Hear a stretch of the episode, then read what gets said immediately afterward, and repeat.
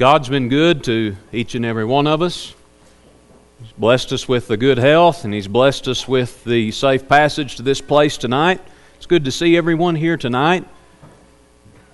Thankful for the presence of uh, each person, each individual. If you're here tonight and you're a visitor, we're, we're glad that you're here as well. Uh, we hope you'll continue to come back and be a part of the gospel meeting here at Northwest. I hope and pray you'll pay careful attention to the things that I want to show you from God's Word tonight. I want to talk about the topic of idolatry. The title of my lesson comes from the same words that we find in 1 John 5, verse 21.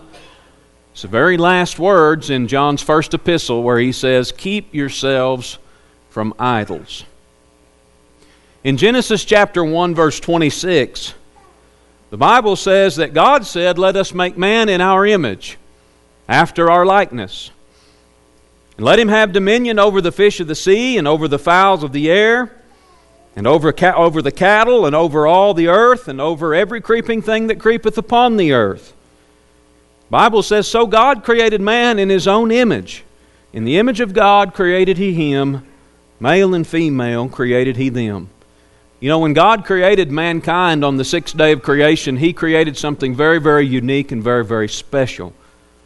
You see, unlike any other forms of life that he had ever created, unlike the animals, the plants, the birds, the fish, when it came time to create man, God said, I'm going to make him in my own image and after my own likeness. And you know, God said, I'm going to create him to have dominion, to rule, and to reign over all other forms of life on the face of the planet. But you know, that dominion was not enough for man. He became greedy for more. We read in Genesis chapter 3, verse 1 Now the serpent was more subtle than any beast of the field which the Lord God had made.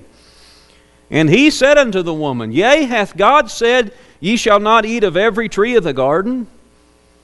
And the woman said to the serpent, We may eat of the fruit of the trees of the garden, but of the fruit of the tree which is in the midst of the garden, God hath said, Ye shall not eat of it, neither shall ye touch it, lest ye die. And the serpent said unto the woman, Ye shall not surely die. For God doth know that in the day you eat thereof, then your eyes shall be opened, and ye shall be as gods, knowing good and evil. I want you to know tonight, as we start our study about idolatry, that the serpent, Satan, here, was the first person in the history of the world to suggest the possibility of there being more than one God. Satan was the first person to introduce that idea into man's mind way back in the very beginning, here in Genesis chapter 3, verse 4. And the idea of being gods was very, very enticing to Adam and to Eve. You know, Satan is very, very deceptive in everything that he does. And the way I see it, what Satan did here in Genesis chapter 3, verse 5, is he put a deceit sandwich in front of Adam and Eve. And I want to tell you what a deceit sandwich is. A deceit sandwich is one big lie sandwiched in between two truths. And you may have never thought of it about that, but let me show you what I mean. In Genesis 3 5, the serpent Satan said three things to Adam to, to, to Eve. He said, If you'll eat that fruit, your eyes shall be opened. That was the first thing. And what I would tell you tonight is that Satan was actually telling the truth there.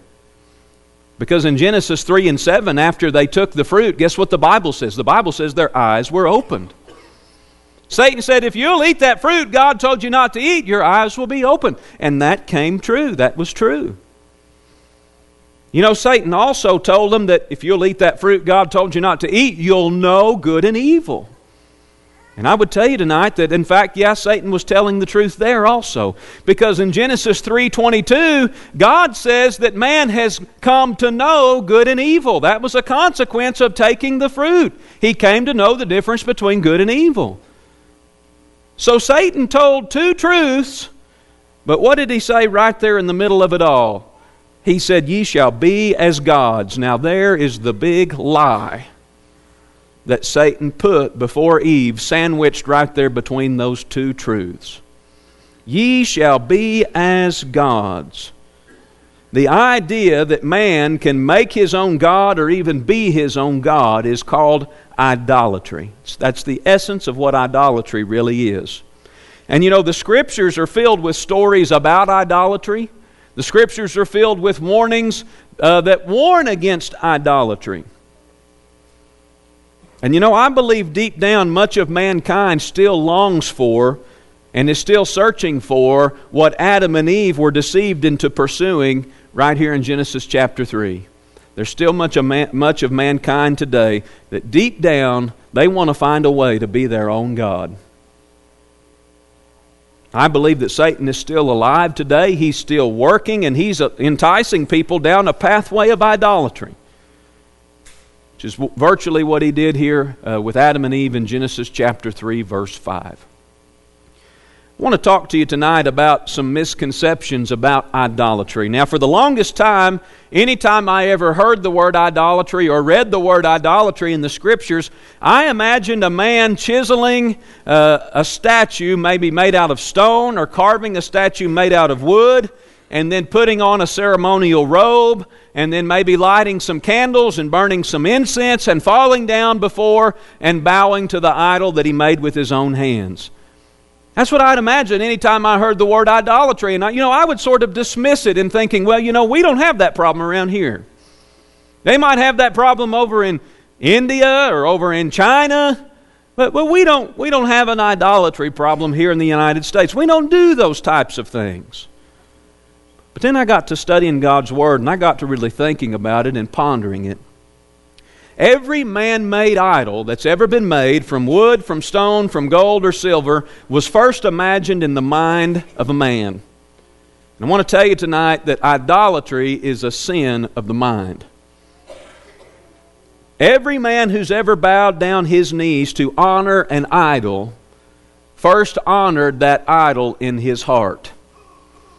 I want to tell you tonight that idolatry is a sin of the heart. It is not just a sin of the hands and making the idol, it's not just a sin of the knees and falling down and bowing before the idol. Idolatry is a sin of the mind and it is a sin of the heart. In Ezekiel chapter 20, verse 16, God condemns the children of Israel he says, Because they despised my judgments and walked not in my statutes, but polluted my Sabbaths, look, for their heart went after their idols. What went after idols? Their heart did. Idolatry is a sin of the heart. You can have an idolatrous heart and you can have an idolatrous mind every day of your life. And never once make an idol with your hands or fall down on your knees before a graven image. We can commit idolatry our whole life in our heart and in our mind. Okay? Look at Ezekiel 14, verses 1 to 4. Ezekiel 14, verses 1 to 4. The Bible says, Then came certain of the elders of Israel unto me and sat before me. And the word of the Lord came unto me, saying, Son of man, these men have set up their idols in their heart and put the stumbling block of their iniquity before their face. Should I be inquired of at all by them? Therefore speak unto them, and say unto them, Thus saith the Lord God, Every man of the house of Israel that setteth up his idols in his heart, and putteth the stumbling block of his iniquity before his face, and cometh to the prophet, I, the Lord, will answer him that cometh according to the multitude of his idols. Here's another passage in Ezekiel that teaches us where idolatry happens. It happens in the heart. The children of Israel had set up their idols in their heart. So, on the surface, you know, it might appear that we don't have an idolatry problem here in the United States, that that's just a problem that Buddhists have in China and Hindus have in India. But that's not true. I wonder if we have more idols here in the United States of America than they do in China or India idols hidden and tucked away deep in the hearts of men. Maybe never to be seen at all by human eyes, but they're there nonetheless, tucked away deep in our heart. Idolatry is a terrible, terrible sin because it contradicts some very, very fundamental truths about God and who He is. Some of the fundamental errors of idolatry are these idolatry is a denial that there is only one true and living God. That is a fundamental truth. There's one true and living God. And idolatry denies that truth, doesn't it? In Ephesians 4 and 4, it says there's one body and one spirit, even as you're called in one hope of your calling, one Lord, one faith, one baptism, one God and Father of all, who is above all and through all and in you all. There's only one true and living God. 1 Timothy chapter 2 verse 5 For there is one God and one mediator between God and men, the man Christ Jesus. There's only one true and living God. And you know, idolatry is in direct conflict with that fundamental truth. One of the other fundamental errors of idolatry is that it carries the idea, many times, that we can make God better than He already is. People get off into idolatry because they think they can make God better than He already is. Way back in Exodus chapter 20, this is when God gave Israel the law at Mount Sinai. He'd just given them the Ten Commandments, in fact, earlier in this same chapter. Not long after that, listen to what God tells Israel in Exodus 20, verse 22. The Lord said unto Moses, Thus shalt thou say to the children of Israel, Ye have seen that I have talked with you from heaven. Ye shall not make with me gods of silver Neither shall ye make unto you gods of gold. An altar of earth thou shalt make unto me, and shalt sacrifice thereon thy burnt offerings, thy peace offerings, thy sheep, and thine oxen. In all places where I record my name, I will come unto thee, and I will bless thee. And if thou wilt make me an altar of stone, thou shalt not build it of hewn stone for if, thy, if thou lift up thy tool upon it, thou hast polluted it. I want you to think about what God told Israel here. He says, I don't want you to make me images and statues of gold and silver. He says, when it comes time to worship me, you worship me at an altar. And what they would do way back then, even in the age of the patriarchs, is they'd pile up a pile of rocks. And upon that, they would offer their offerings and worship God. Just a pile of rocks. Look at what God tells Israel. Listen, if you, if you build an altar of, of stone unto me, he says, you build it out of unhewn stone. Don't build it out of hewn stone. He says, if you stack that pile of rocks up and you look at it and you say, well, you know, it's, it'll work, but it sure would look a lot nicer if we would just chisel this corner off and chisel this edge off and, and we can make it look better here and we can make it look better there and, and the man gets to chiseling and chiseling and, and lo and behold what's he doing?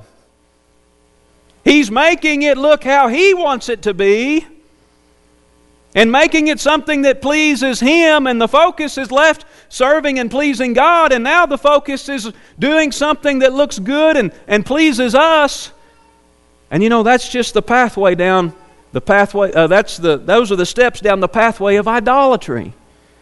He says, You build me that altar, don't lift your tool upon those stones. You even lift up your hammer and your chisel, you start touching those stones, you polluted it altogether. You polluted it altogether. And, and the principle here is this you know, we can't improve God, we can't improve the ways of God. God isn't. We're in no position whatsoever. And God, due to His own holy and good and righteous nature, there's no room for improvement with God. But many times man has thought he could make something better than the only true and living God. And that set him on a pathway to idolatry. We can give God more of this quality. We can take away some of that quality. We can add these attributes to God which we like. We can subtract these attributes from God that we don't like. And over the course of time, we come up with a God who fits really, really well into our own personal perspectives and our own personal desires. Let me give you just some examples of this. The person who might love nature and hate organized religion, they dream up or imagine a God in their mind that loves nature and hates organized religion. The person who is greedy for more wealth and possessions, they dream up a God or imagine a God who wants to bless them with more wealth and possessions. The person who lives a homosexual lifestyle dreams up or imagines a God that is in favor or okay with the homosexual lifestyle. Does that make sense? That's what we tend to do if we're not careful. And I would tell you tonight that, think, that thinking like this and developing our own perspective of God that pleases us is, is really nothing more than a soft form of idolatry. What a crime against heaven to think that we would even have the right to form or create our own concept of God, when in actuality, He is the one who formed and created us. You know, in the beginning, God said, Come, let us make man in our image. And then for us to turn around later and say, Come, let us make God in our image. What a crime against heaven that is. But that's truly what idolatry is all about. Let come, let us make God in our own image, in an image that pleases us. I want to talk to you a little bit about the ingredients of idolatry. There's some fundamental ingredients involved in idolatry, and the first one is pride. Pride is at the root of idolatry. In Ezekiel 28 and 1, the word of the Lord came unto me, saying, Son of man, say unto the prince of Tyrus, Thus saith the Lord God, Because thine heart is lifted up, and thou hast said, I am a God. I sit in the seat of God in the midst of the seas. Yet thou art a man, and not God.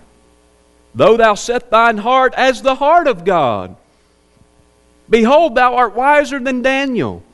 There is no secret that they can hide from thee. With thy wisdom and with thine understanding thou hast gotten thee riches, and hast gotten gold and silver into thy treasures. And by thy great wisdom and by thy traffic hast thou increased thy riches and thine heart is lifted up because of thine riches. King of Tyrus is under consideration here, and the Bible says that, you know, God blessed the king of Tyrus with great wisdom and great understanding that's mentioned there in verse 3 and verse 4. God also provided business opportunity for this king to use his wisdom and increase his silver, increase his gold, and increase in many other riches. And rather than be humble, and thank God for all of these blessings. What did the king of Tyrus do? Bible says it lifted up his heart. His heart was filled with pride. He thought everything that he had, he had gotten from his own hand, from his own mind, from his own honor, and so on and so forth. It, it was all about him. And he didn't humble himself and honor and recognize God as the giver of every good and perfect gift. And you know, as the king of Tyrus started down this pathway, he began to believe, as it says in verse 2, began to believe, I am a God. He said, I sit in the seat of God. When we let pride into our heart, this is what it does it deceives us slowly into believing that we are somebody that we really are not. That's what pride does to us. It makes us blind to the reality of who we really are we got to beware of pride. Pride is one of the key and crucial ingredients of idolatry. Here's another one rebellion. Rebellion. Pride in the heart puffs us up. It tells us we don't need God. Our will is better than God's will. And then rebellion in the heart and in the mind says, I won't seek God. I won't seek God's will. I'm going to seek my own will, regardless as to what God says, thinks, or wants. That's what rebellion does. And rebellion is sort of a natural response to pride. One, one leads to the other, doesn't it? Look at Psalm chapter 78, verses 5 to 8. Now, this is a psalm about the children of Israel, and throughout their history, the children of Israel had problems with pride and rebellion and idolatry. And this psalm talks a little bit about that. Psalm 78, verse 5 For he, that's God, established a testimony in Jacob and appointed a law in Israel, which he commanded our fathers that they should make them known to their children, that the generation to come might know them, even the children which should be born, who should arise and declare them to their children, that they might set their hope in God and not forget the works of God, but keep his commandments. and might not be as their fathers, look, a stubborn and rebellious generation. A generation that set not their heart aright, and whose spirit was not steadfast with God. You know, we need to remember that God sees the heart of man, and rebellion in the heart is a great sin in the sight of God. A rebellious heart says, I'm going to do things my own way. Regardless as to what God says or wants or thinks, I'm going to do things my way. It's sort of like the story of King Saul in 1 Samuel 15. Remember the story of King Saul here? God told Saul to go and uh, utterly destroy the Amalekite people, everything they had. And Saul didn't obey the voice of the Lord. He kept back the best of their livestock and saved King Agag alive. The prophet Samuel comes to King Saul and confronts him about his disobedience. And Samuel tells Saul in that context, in 1 Samuel 15 23, he says, For rebellion is as the sin of witchcraft, and stubbornness is as the iniquity, as, as iniquity and idolatry. Samuel told him, Because thou hast rejected the word of the Lord, he hath also rejected thee from being king. Rebellion is as the sin of witchcraft, and this stubbornness associated with it, the Bible here says it's as iniquity and idolatry, the very topic that we're talking about tonight. So, rebellion is one of the key ingredients of, of idolatry. Here's another ingredient deception. This is one of the most important ingredients of idolatry. I probably spend more time talking about this one than any of the others. Deception. You can think about deception as being spiritual blindness, okay? A heart and a mind that is completely blinded by pride that leads to rebellion. A heart and a mind that is completely blinded to the reality of, of its own sinfulness. That's what deception is all about. And let me tell you something deception or spiritual blindness is one of Satan's favorite tools to use. I want to read a lengthy passage from Isaiah 44 because I think this pa- passage, better than any other in the Bible, illustrates the deception and the spiritual blindness associated with idolatry. Isaiah 44, verse 9. Isaiah says concerning the children of Israel, that they make a graven image, or excuse me, they that make a graven image are all of them vanity, and their delectable things shall not profit. And they are their own witnesses. They see not, nor know, that they may be ashamed. Who hath formed a God, or molten a graven image that is profitable for nothing? Behold, all his fellows shall be ashamed, and the workmen they are of men. Let them all be gathered together. Let them stand up, yet they shall fear, and they shall be ashamed together. The smith with the tongs both worketh in the coals, and fashioneth it with hammers, and worketh it with the strength of his arms. Yea, he's hungry, and his strength faileth. He drinketh no water, and is faint. The carpenter stretcheth out his rule. He marketh it with a line. He fitteth it with planes, and he marketh it out with a compass and maketh it after the figure of a man, according to the beauty of a man, that it may remain in the house. It's talking about the many different ways that the blacksmith and the carpenter, the woodworker, would plan out and create these uh, graven images of man's hands, these idols. Verse 14 He heweth him down cedars, and taketh the cypress and the oak, which he strengtheneth for himself among the trees of the forest. He planteth an ash, and the rain doth nourish it. Then shall it be for a man to burn, for he will take thereof, he'll take of this tree that he's grown, he will take thereof and warm himself. Yea, he kindleth it and baketh bread.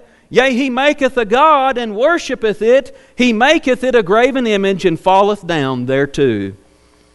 Verse 16 He burneth part, of, part thereof in the fire.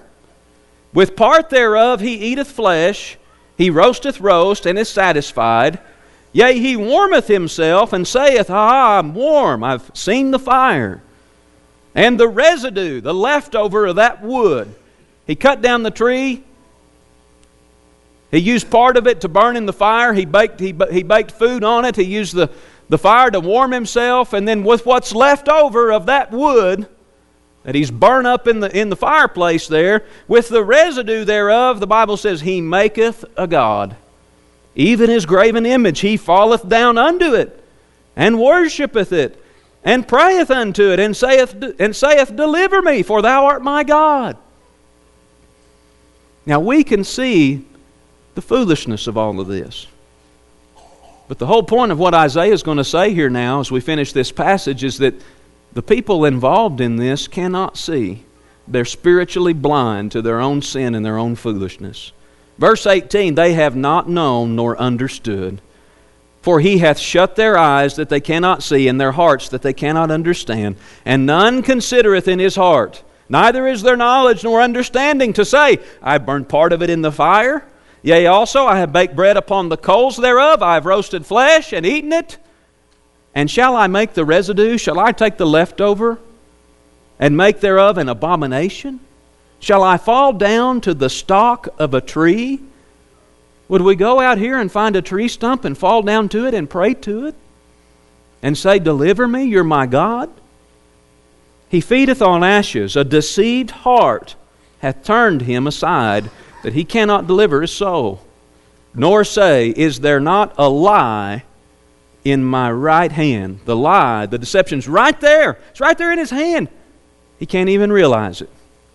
He can't even see because he's been deceived and he's spiritually blind to all of this. There was a lot there in that passage, but let me just point out some of the important parts of this passage that concern this ingredient of deception. Verse 9, he said, They see not nor know. Verse 18, he says, They have not known nor understood. Verse 19, None considereth in his heart, neither is there knowledge nor understanding. Why? Because verse 20, a deceived heart hath turned him aside. This is what happens when we fall under deception. We cannot see, we cannot understand how sinful our situation really is. And you know, deception by its very definition is very deceptive. Okay? We are oftentimes unaware and blind to deception as it slowly sucks us in and traps us in the prison of our own delusional mind. That's why deception is so dangerous. It sucks us in very slowly without us even maybe being able to see or understand it. That's why we need to wake up. We need to have our eyes wide open we need to have our hearts and our ears wide open. We need to wake up and see the spiritual blindness that's going on around us. See the spiritual blindness that we might even be, be subject to if we're not careful. You know, if we would examine ourselves, we might even find that in some areas we might be spiritually blind and we might be flirting with a, a, a soft form of idolatry in our own life. We have to beware of this deception, this spiritual blindness. It's at the root, it's one of the key ingredients of idolatry. Ephesians 4:17 says, "This I say therefore and testify in the Lord that ye, that's Christians, that's us, henceforth walk not as other Gentiles do, in the vanity of their own mind, having their understanding darkened, being alienated from the life of God through the ignorance that is in them." Because of the blindness of their heart. We can't be like unbelievers, like the people of the world. Their understanding has been darkened, they've been deceived, they have blindness of heart. They can't see their own sinful and wicked situation, they can't see the idolatry that they have in their heart. We need to wake up and be able to see it. So we don't fall under the same condemna- condemnation as they do. You know, Satan is the great deceiver in this world. And I believe Satan is behind all deception. And we're letting Satan have his way with us if we allow ourselves to come under his deception. 2 Thessalonians 2 and 9, it says, Even him whose coming is after the working of Satan, with all power and signs and lying wonders, and with all deceivableness of unrighteousness in them that perish, because they receive not the love of the truth that they might be saved. For this cause God shall send them strong delusion that they should believe a lie, that they all might be damned or condemned who believe not the truth, but had pleasure in unrighteousness. Here's what this verse teaches us when we don't love the truth of God's Word as we should, And when we take pleasure in unrighteousness or in sinfulness, Satan will always be there to step in with spiritual lies and spiritual blindness for us to believe and fall into. And you know, God will even allow us to come under that strong, deceitful uh, delusion. God will allow us to come under Satan's delusion. He'll allow us to go into deception. Because really, it's our own fault. We didn't love the truth as we should, and we took pleasure in unrighteousness when we should have took pleasure in honoring the Word of God. So we've got to be careful of deception. It's at the, the very uh, core of, of idolatry. The, the fourth and final ingredient behind idolatry I want to talk to you about tonight is covetousness. Covetousness is a greedy desire for more than what you are entitled to. It might be more money, it might be more possessions, it might be more power, more pleasure, more honor, more fame. A greedy desire for more than what we are entitled to. That's covetousness. For example, Adam and Eve back in the Garden of Eden, they wanted more, didn't they? They knew what God said. You know, the Satan, then Satan came in and, and deceived them, and they wanted more. They wanted more than what God had given them there in the garden. They fell victim to covetousness. We can't fall victim to covetousness. Colossians 3 and 5 says, Mortify therefore your members which are upon the earth fornication, uncleanness, inordinate affection, evil concupiscence, and covetousness. Bible says, which is idolatry. Covetousness, which is idolatry, for which things' sake the wrath of God cometh upon the children of disobedience. We've got to beware of covetousness. You know, when the Bible, excuse me, when the God of the Bible is not enough for us, and when, pay, when people fail to allow God to be sufficient for meeting all of their spiritual needs, greedy desire sets in for more. And people start to create their own gods in their own mind to satisfy their own greedy desires. That's how covetousness works in, at the, uh, the heart and the root of idolatry. These are the four main ingredients I want to I want you to consider and ponder tonight as ingredients of idolatry. And you know, we don't have time to do it tonight. But if we would take a little time to study Satan and who he is and how he works, what we would find is that Satan is well acquainted with these very four ingredients himself. Number one, Satan was a special angel created by God, an anointed cherub, but he wanted to be more than what God created him to be. He wanted a higher position in the heavenly realms. His problem was covetousness. The Bible teaches that also his heart was lifted up with pride. He had a pride problem. Satan rebelled against God. He rebelled against his Creator. He was banished from his heavenly post and heavenly position. Satan understood rebellion. And Satan sure, surely understands deception because he's still seeking power and he is still seeking authority. He's creating his own kingdom here on earth. And he uses deception to blind the hearts and minds of millions and millions of people, all the while filling up the ranks of his own kingdom here on earth. Satan knows pride, rebellion, deception, and covetousness. Satan himself understands, maybe more than anybody, the danger of these ingredients of idolatry. I want to talk for just a few moments as I wrap it up about forms of modern day idolatry. I want to bring all this forward to today because, like I said earlier in the lesson, I believe idolatry is everywhere around us. Remember, idolatry is a sin of the heart and a sin of the mind, not so much a sin of the hands and a sin of the knees. The idols in our country today are tucked away, out of sight, hidden in the hearts of mankind. And we need to be wise. We need to see all this around us before it takes us by surprise. And listen, here is part of the deception of all this that I want you to clearly understand tonight. I'm afraid that even many, relig- any, even many relig- religious people around us today even those who say they believe in Christ, even those who say they believe in the Bible, I'm afraid that maybe many of them are actually serving a version of God that they have imagined up in their own mind. We need to understand that that is a very real possibility. That many people today who say they're Christian, say they love God, say they, they're following the Bible, they have actually come under deception. And they're serving a God that they've invented in their own mind. We hear people say things today. Things like this. I don't know if you've heard people say this. I've heard several people say this the last few years. In the context of some discussion about the Bible or God or religion, sometimes a person will say, Well, you, you know, but my God is big enough to do this.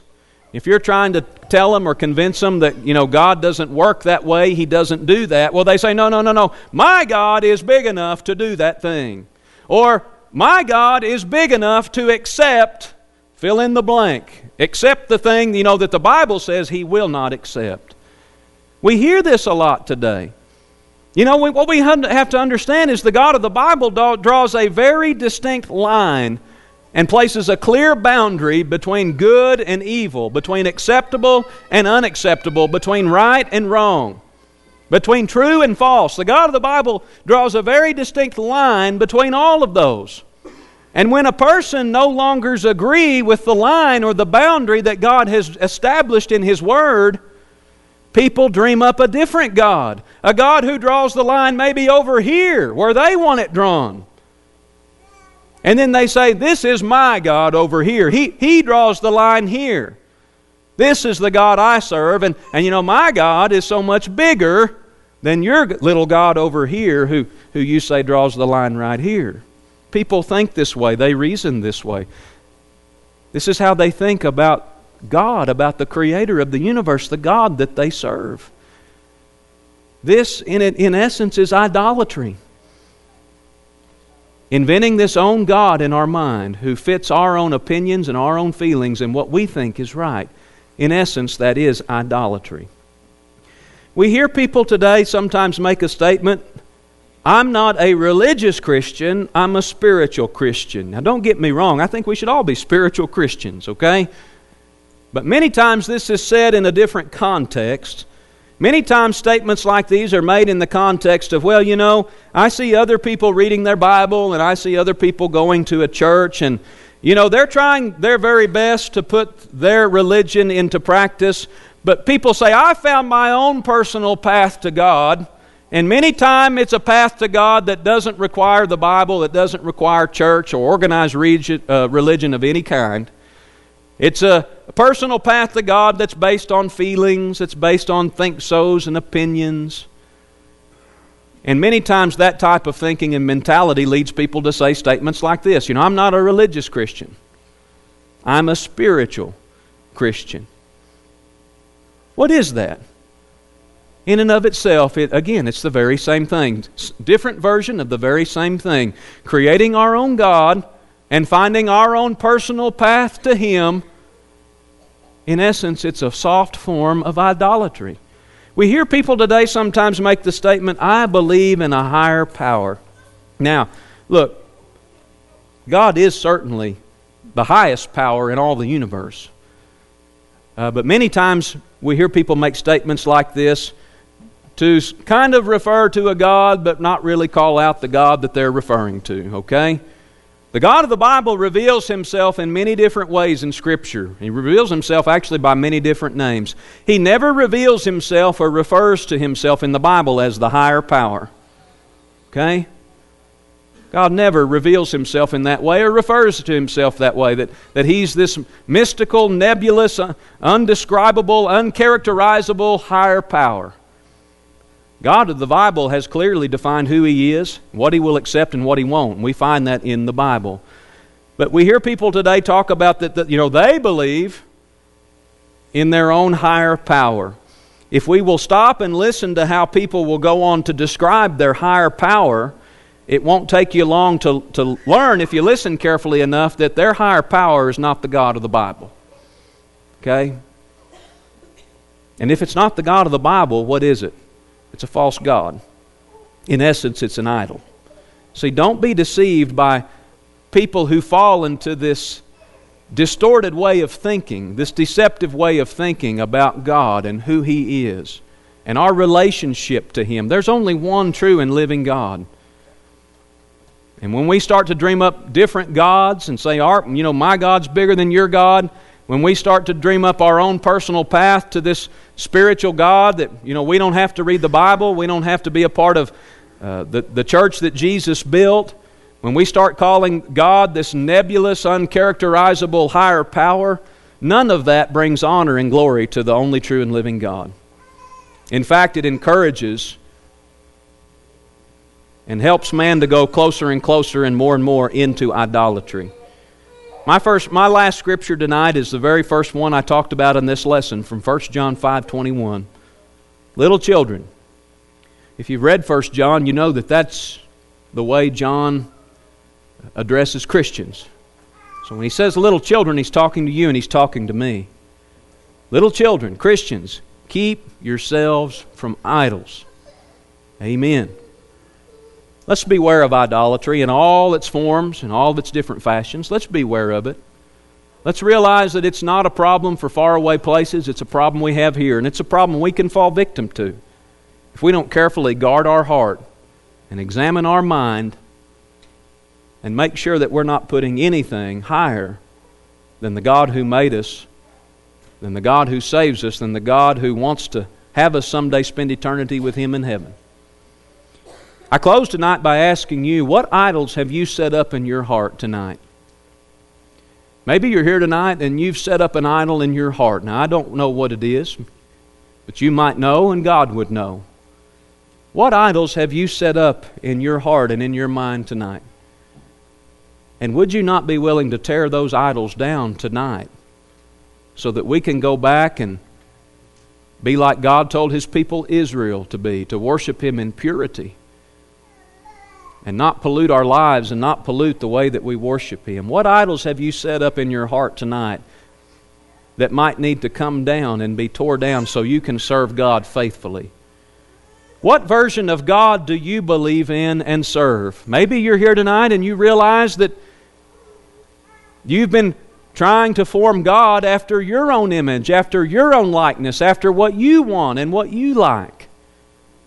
What version of God do you truly serve?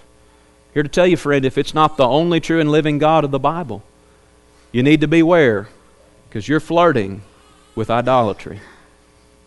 If you're here tonight and you desire the prayers of this congregation or you desire to obey the gospel in baptism so that you can serve that only true and living God, again tonight we offer the invitation if you need the Lord in your life in any way, make that need known by coming forward, having a seat on the front while we stand and while we sing.